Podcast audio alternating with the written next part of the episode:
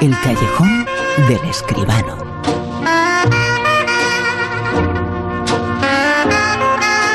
El mundo del séptimo arte, como siempre, aquí con José Manuel Escribano. Muy buenas, ¿qué tal? Buenas noches, Bruno, ¿qué tal? José Manuel, seguramente tú y todos los que nos están escuchando, cuando le pedimos el nombre de un pintor, ¿a quién dicen? ¿A quién eh, recuerdan de inmediato? Pues sí, sí, desde luego uno de ellos fijo, Van Gogh. Pues de Gogh hablamos ahora.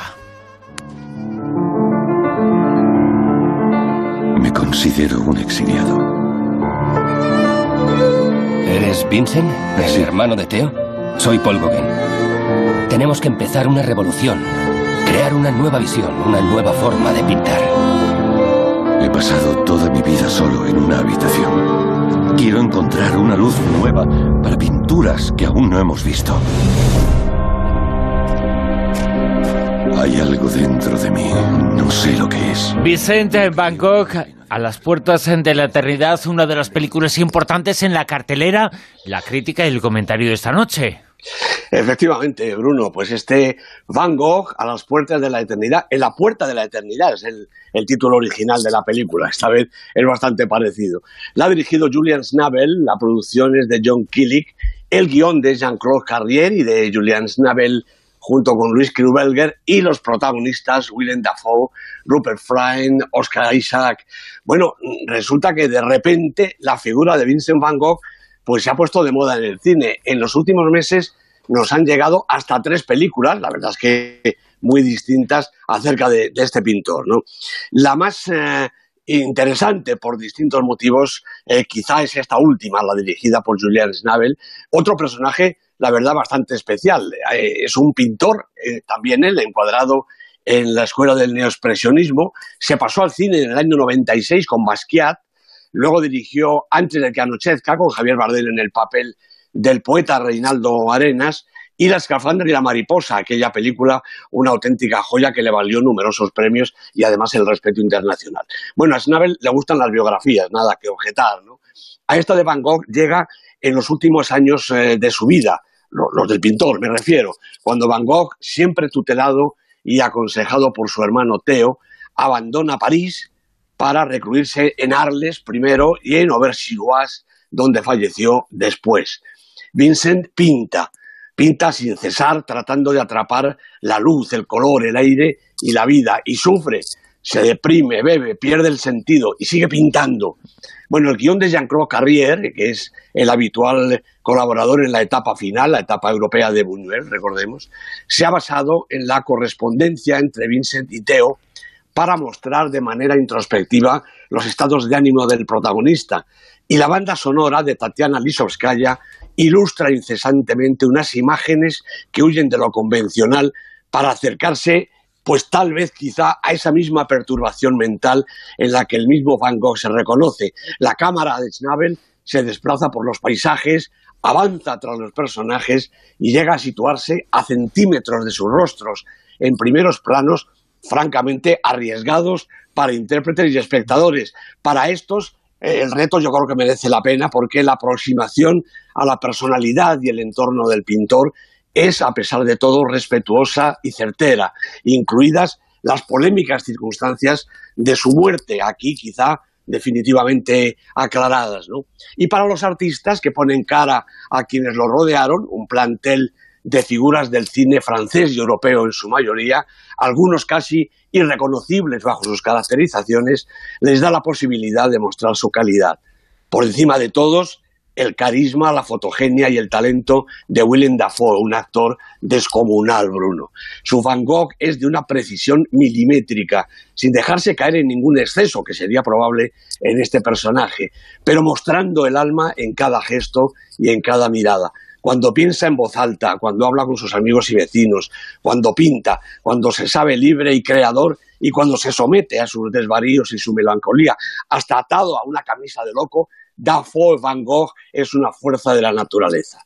Es cierto que algunas propuestas, quizá excesos, dirían mejor, algunas propuestas formales de la película pueden llegar a molestar, pero también es cierto que la pintura, la obra y la vida de Vincent Van Gogh tampoco fueron nunca complacientes ni del agrado de la mayoría.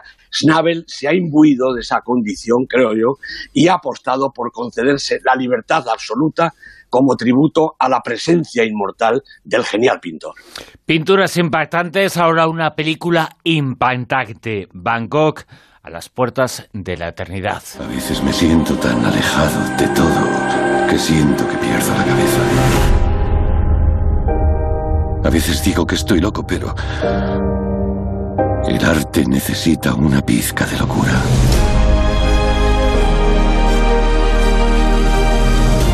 ¿Crees que Dios te dio el don de la pintura para llevarte a la miseria? Nunca lo había visto así.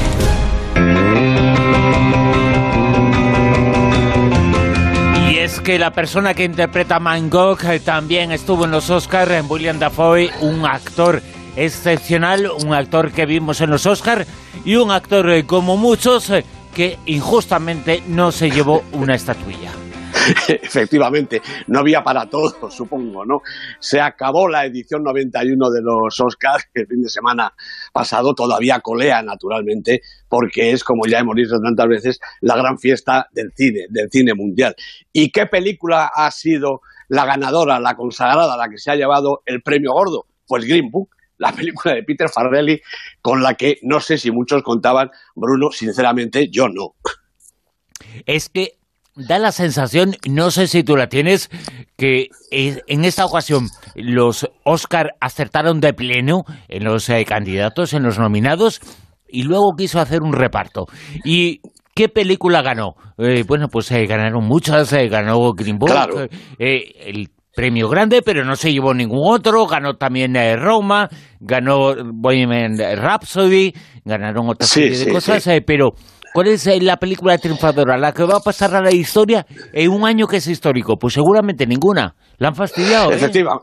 No, no, efectivamente es así, yo estoy muy de acuerdo contigo. Ha habido una especie de reparto, eh, no sé si salomónico, por lo menos académico. Hombre, eh, eh, ahí queda escrito que la del Oscar es Green Book, eso no cabe duda, ¿no? Pero tienes todas las razones. bueno, la película que se ha llevado más premios ha sido Black Panther, se ha llevado cuatro. Verdaderamente una de las pelis, una hombre, estupenda película de acción, lo discute, pero quizá no era de las películas más significativas y más favoritas, ¿no?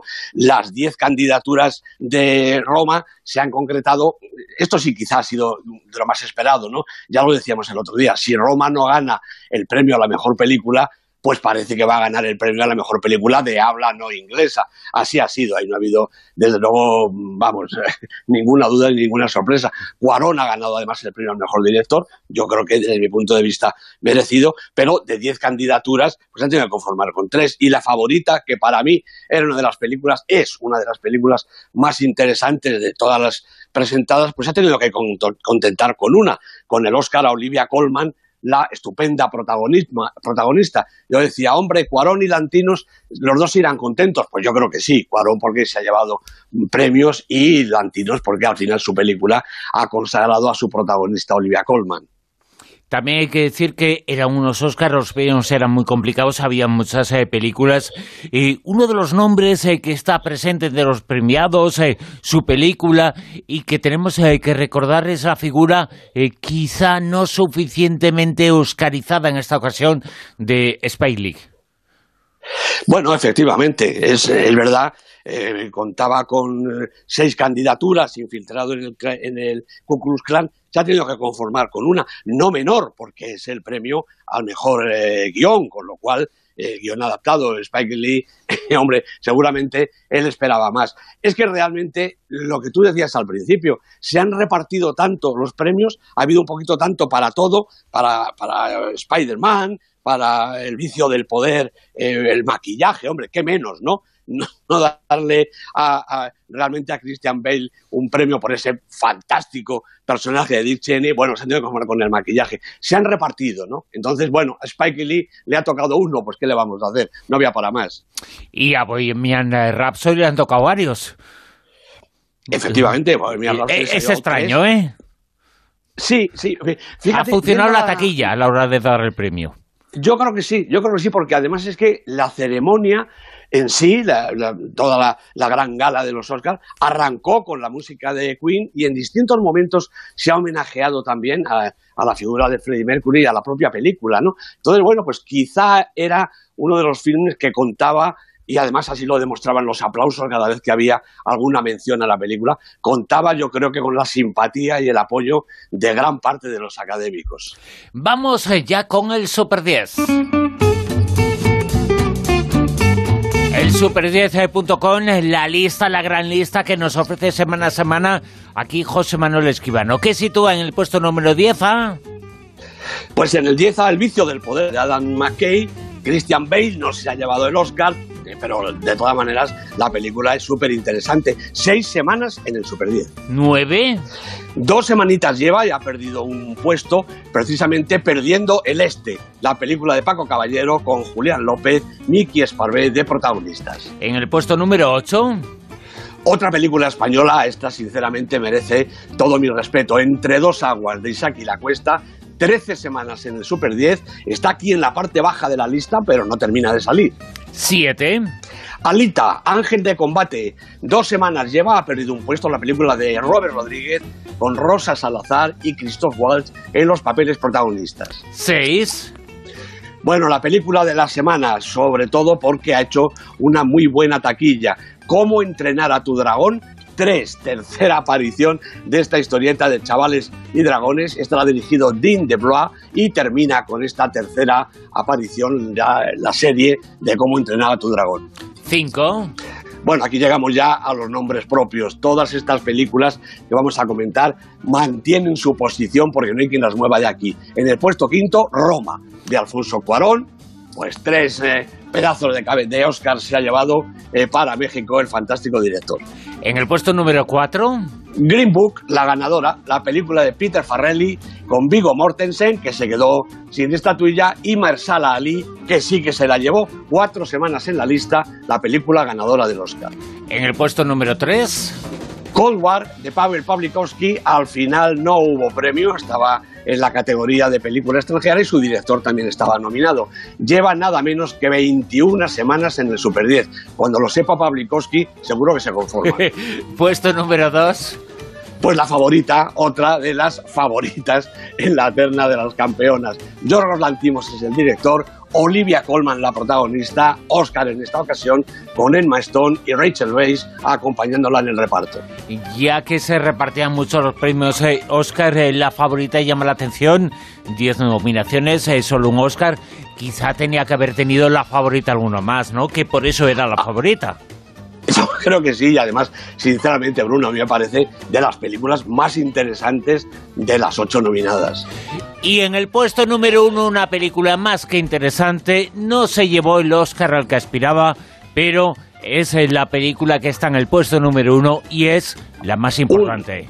efectivamente, un asunto de familia de Hirokazu Koreeda, diez semanas ya, super diez en la lista del Super 10 y yo creo que todos los Super son pocos para esta auténtica obra maestra de Corea. La verdad es que todo el mundo que la ve dice eso, dice maravillas. y, descubre, oye, Japón, el primer mundo, el súper desarrollado, tecnificado, los ordenadores también hay pobres, ¿eh? eh Efectivamente. Que, parece que, y todo es maravilloso en Japón. Pues no, hay una realidad eh, también durísima en Japón. Efectivamente, es lo que cuenta esta estupenda película que yo recomiendo fervientemente que todo el mundo vaya a ver. En el puesto número uno, Un asunto de familia de Iruzaku Coreda. José Manuel Esquivano, la semana que viene hablamos más aquí, en el Callejón. ¿Te parece? Pues aquí estaremos, Bruno. Un abrazo.